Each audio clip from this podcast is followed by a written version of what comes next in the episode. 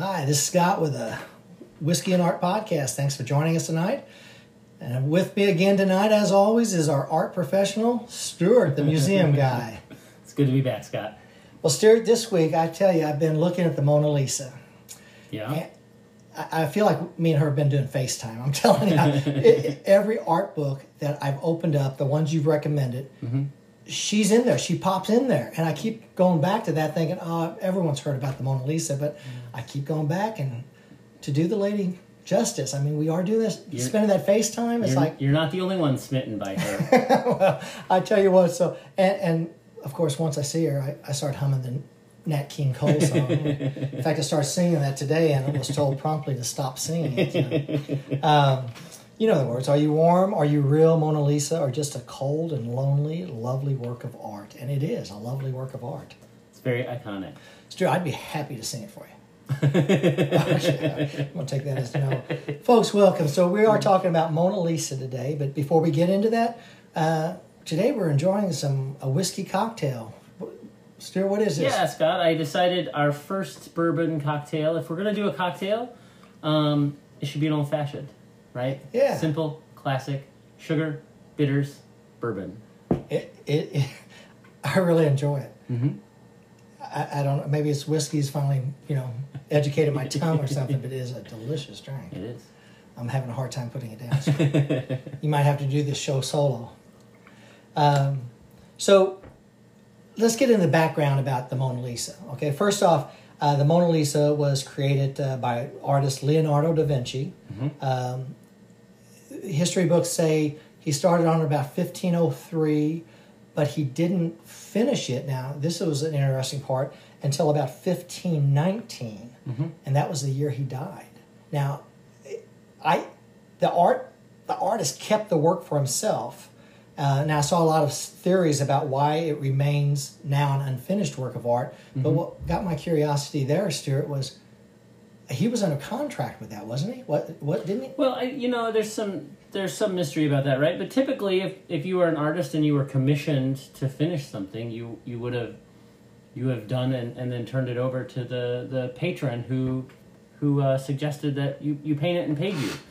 It's it's interesting because Da Vinci kept this for the rest of his life, and so there is something connecting him to this work that he traveled with it, he carried it with him. He he didn't. I mean, there's evidence that he continued to work on it over a span of, of a period of several years, and so that's it's kind of unique, and I think that's what's added to the mystique of the work throughout history. I mean, it's been around for 500 years, and Mm-hmm. everything I've read says it is the most famous work of art. Period. Yeah, it's very iconic. I think everyone would recognize it. It's been lampooned. It's been spoofed. Um, modern and postmodern artists have have sort of appropriated it into their work. So yeah, it's it's one of those iconic images. So I love that part that he kept it for himself because I I want to read this quote I came across because it struck me.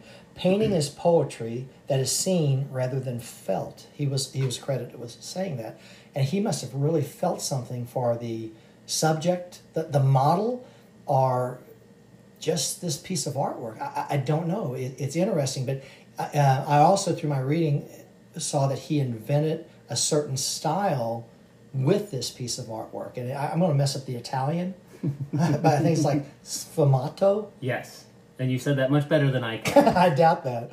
Um, but tell me briefly about that. And is that a common common style used now? or- Well, oh, I mean, in in that time, and and Da Vinci, really, what that that connotates is is his way of using this soft line, and this blending. So, if you look at her features, there are no harsh harsh lines around the lips or the eyes or the nose. Right? It all sort of tends to to sort of blend, and it creates this softening um, and this amb- ambiguity about her because there's no harsh edges. Um, I, I, as I was reading about it, I, I kind of thought about what we do to models on magazine covers, right? It's it's the airbrushing of the high Renaissance, right? That's interesting. So let's. Let, I like to get into uh, the Mona Lisa. It's a masterpiece of the Italian Renaissance. You just made that comment, um, and it's the best known and the most visited most written about, most sung about, and the most parodied work of art in the world. Um, goes back to your opening comments. Um, now, most of these notes are from um, the Wikipedia page on the Mona Lisa, if you, and we'll have a link on the show notes. Uh, now, the painting is likely and pretty much agreed upon, I think, by everyone now, um, is a the model is Lisa Gherardini. Yeah. And again, please forgive me the name. She was the wife of Francesco del Giocondo, and he did this. Leonardo did this work under commission for this. He was a merchant, hmm um, and uh, which yeah, which made me wonder. The merchant never got that. I, I guess at, upon his death, he got that. I, I don't know. I didn't. Yeah, I don't know. That's it's a little confusing. I mean, we know some of the history of the painting, and and and this maybe was perhaps Leonardo's study or a preparatory painting or draw. Like, right? We we don't know, but we know that the subject is most likely this person, and of course that's debated about too. That there there have been put forth other subjects that it might have been, um, and maybe we'll get into that. Um, but you know, it was was part of King Francis First of of France. It became the the property of the French Republic, and that's why it's in the Louvre and not in Italy. Um, and so we know that bit of the provenance of the, the work, and so it is it is part of uh, the the French Republic when it becomes all of the royal the royal holdings became public property, and so that's why it's in the Louvre instead of instead of Italy. Fast. That's fascinating. The Mona Lisa. Um, just jumping into it was one of the most valuable paintings in the world right now.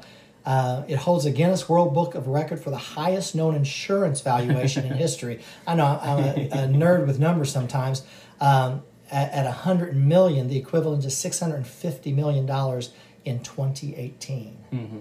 100 million in 1962. In fact, they said they found out that it was easier just to hire uh, the best security team than to pay the premium on insurance. Well, yes, that's why it's behind it's behind bulletproof glass right now, right? Like, Um, now, it's her smile that I think intrigues people. And I tell you, in this painting, um, Leonardo's, and again, this is off of research done by Wikipedia page. Uh, Leonardo's desire was to capture more than the mere likeness. He wanted to show something of her soul, which he accomplished with his great emphasis on her pecu- peculiarly unconventional smile. She's not simply smiling for the artist, she is caught in a particular moment of feeling. The viewer is left to wonder what she was thinking, what the smile might have meant, or who she was. Depiction of being caught in a in mid emotion. Yeah, and that, that emotional moment is, is is starting to be portrayed in the the Renaissance at this time in the the fifteen hundreds, in the the Quattrocento, where they're starting to look at humanism and the multiple expressions of our emotions, and so you start to see that um, sort of permeate the art and portraiture that's happening at the time, where previously they all look sort of blank and vacant, right? And this is one of those moments where this isn't a vacant portrait, right? There's there's someone behind those eyes. It's it's feeling, it's emotional. You you feel it when you're looking at it. Yeah. At that time or before that time, they were more flat Yeah. pieces, not inviting. The eyes seem to follow you.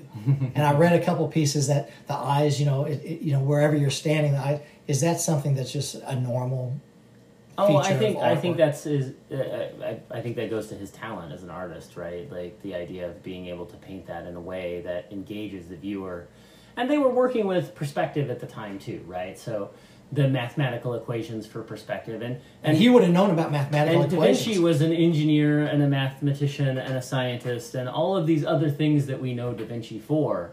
Um, so he would have been well aware of all of those innovations at the time too.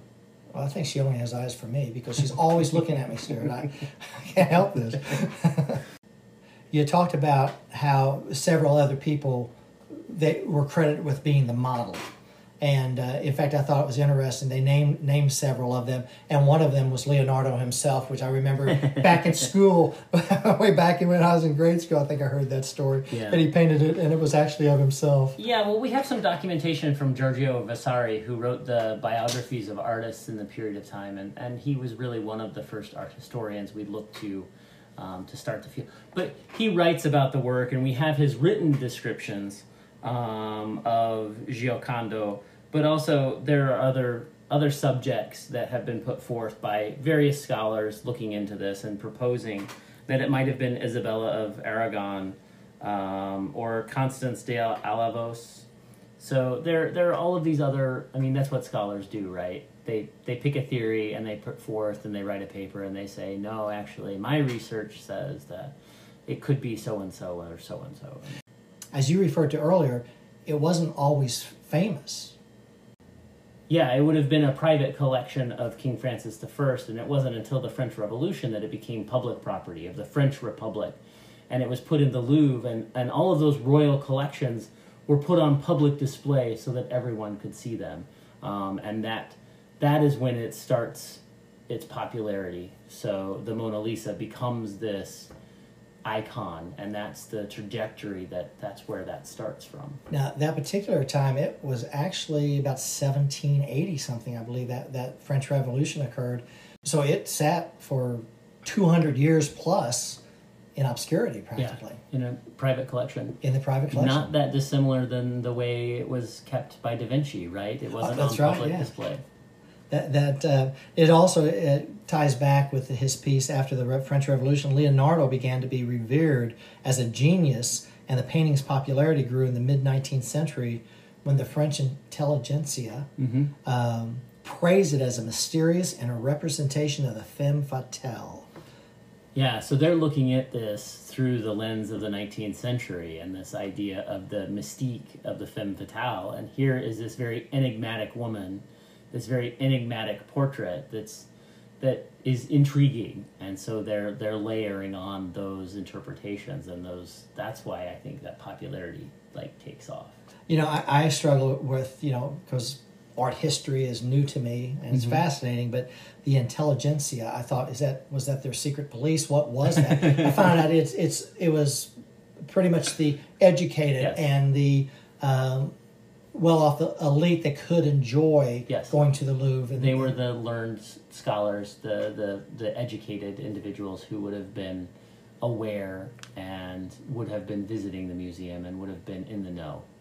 There are some fun little facts I came across in an article in Mental Floss by Kristy uh, Puchko, and I hope I've said your name right. It's an excellent article. Again, I'll have links to it in the show notes.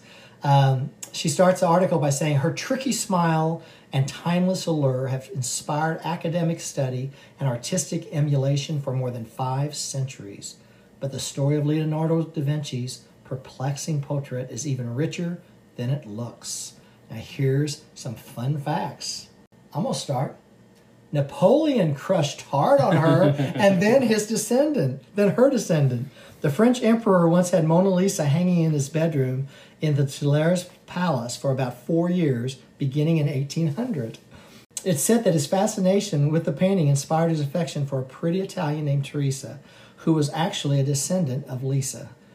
Love that. Yeah. Another man kept it for himself. Yeah, well, he she has inspired um, a lot of suitors throughout history. Um, in fact, there are, are are notations and documentation of suitors bringing flowers and poems and notes um, and climbed the grand staircase of the Louvre to gaze at her. There has been this infatuation throughout history. According to some, men have died because they have fallen in love with this. Um, it's these these strange stories. In 1852, the artist Luc Maspero supposedly threw himself off the fourth floor of a Parisian hotel after uh, leaving a, so- a suicide note that read, for years, I have grappled desperately with her smile, and I prefer to die. And so, um, there are all of these sorts of mythologies that we create around this work and these connections that people have had throughout time with it.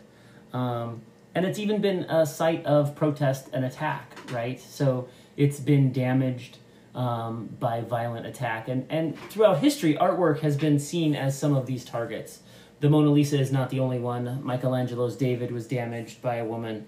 Um, but the Hugo Ungaza Villegas, a Bolivian who chucked a rock at the portrait in 1956, um, was was using it as a site of protest. Um, another another art attacker pitched acid at it. Um, and then there was this attack in 2009. A Russian woman who had been denied French citizen threw a teacup at it. You know, she. So it's this site of protest throughout history because it's because it's become such a historic icon.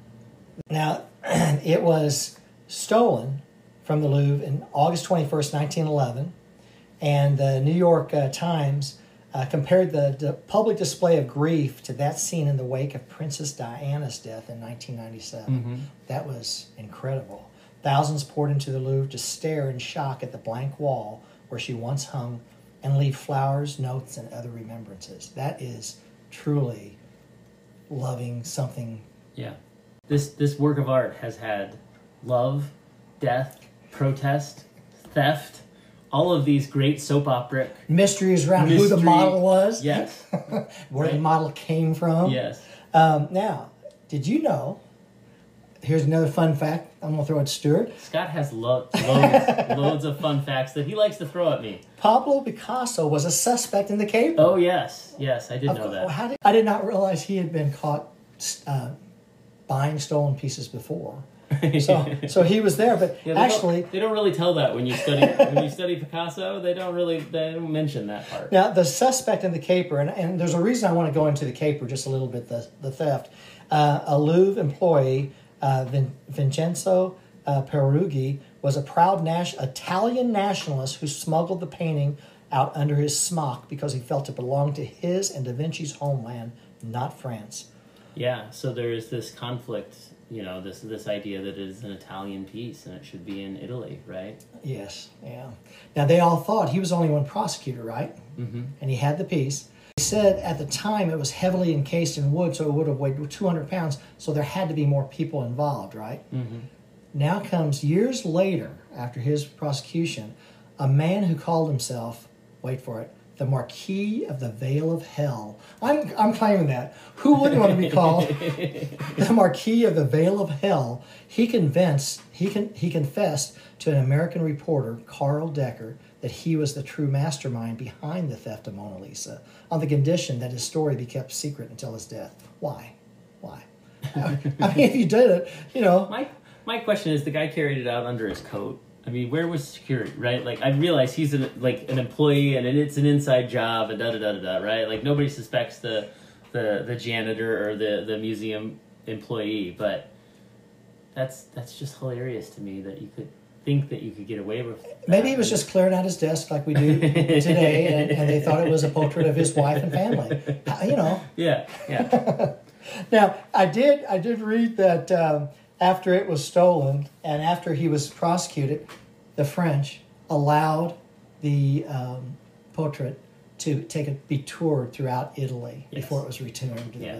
I thought that was very magnanimous and yeah. yeah. very great. Well, if you go too far down the conspiracy theory hole, rabbit holes, there there is some thought and a conspiracy that that it, the the the Mona Lisa that is in the Louvre now is actually a fake. That the theft because it was missing for so long that the original is gone and this is a re- replica. But I mean, we get much further and we're going to have to break out the tinfoil hats. it's funny because it was gone for two years. Yes. And the whole reason that this, uh, I'm going to say it again, the Marquis of the Vale of Hell, he had it so there could be, uh, they could replicate it and sell, and no one would know no, who had the original. You know, there's a great movie called The Con Job with Kurt Russell. yeah. Okay, that they do something similar. So, folks, uh, check that out. So, I tell you what, we're we're gonna. It, it makes me want to break out in song. The Mona Lisa. Anybody for that? Okay, no. Now, I love the painting even more, Stuart, and and I tell you, someday I'm going to stand in front of it. Well, I hope you do, Scott. But I, I wanna I wanna give you a little heads up. It's a little underwhelming. Um, You've stood there. I, I have. I've I've been to, I've been to France. I've been to the Louvre, and I the the thing that I I remember most is the throngs and throngs of tourists with their cell phones and their cameras out, and and it's really kind of it is a beautiful and magnificent piece, but there's some distance between you and actually viewing it. Like you you you you have some distance between you and the gallery when you're there, and it's behind glass and we see it replicated and we see it enlarged all of the time, right? It's actually fairly small. I think that's what struck me the most was the scale of the piece. It's only about 30 by 20 inches, so it's fair, relatively small. Um, and we think of these things, and especially if you've been in an art history classroom, you've seen it projected up on the slide and the wall, and it's huge, right? And then when you get there, Or Oh, the like- books. And the, and the all the books- books look like they're big. the It's- books and the color plates, but there is there is something about being in its presence. Did that- you love it? Yeah, of course. Just to be able to say that there, I, I stood in front of this iconic. Did you push and- people away just to say, hey, this is my space? Did I just elbow Yeah. people out of the it's, way? it's me and her It's right time now. for my selfie. She's looking at me. Yeah. I'll tell you, Mona Lisa and that smile is Mhm. it's going to be with us probably forever, and it, it's a beautiful piece. A thing that I searched for in Wikipedia and all through it, and I only found one reference to what happened to the model, what happened to the noble Oh. woman, Yeah, I. and I want to end my my. Uh, I'm not part really about aware. this. Yeah, because I, I want to bring her into cheer because into the cheers because she got ill uh, in her sixties. Uh, she was left a nice um, uh, inheritance from her husband, Mhm. and uh, one of their daughters took her in, and then she got so ill they sent her to a convent, Mhm. and she spent her later years in the convent.